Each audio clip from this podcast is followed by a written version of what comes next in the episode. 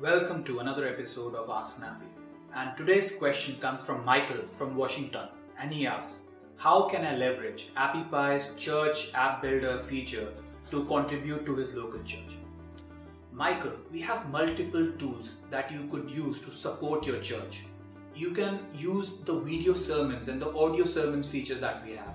Primarily, video sermons are powered by YouTube and audio sermons by SoundCloud, but we've got many other audio and video tools as well. You can have a prayer request feature where you can have take down prayer requests for your church. On top of that, you can receive donations, you can receive tithings, you can receive offerings through your app. That I think would be paramount for success of any church app. And you can send those push notifications to the followers of the church for that Sunday Mass. And most importantly, you'll have access to the Holy Bible with just one tap to the app. If you like this video, so subscribe to our channel.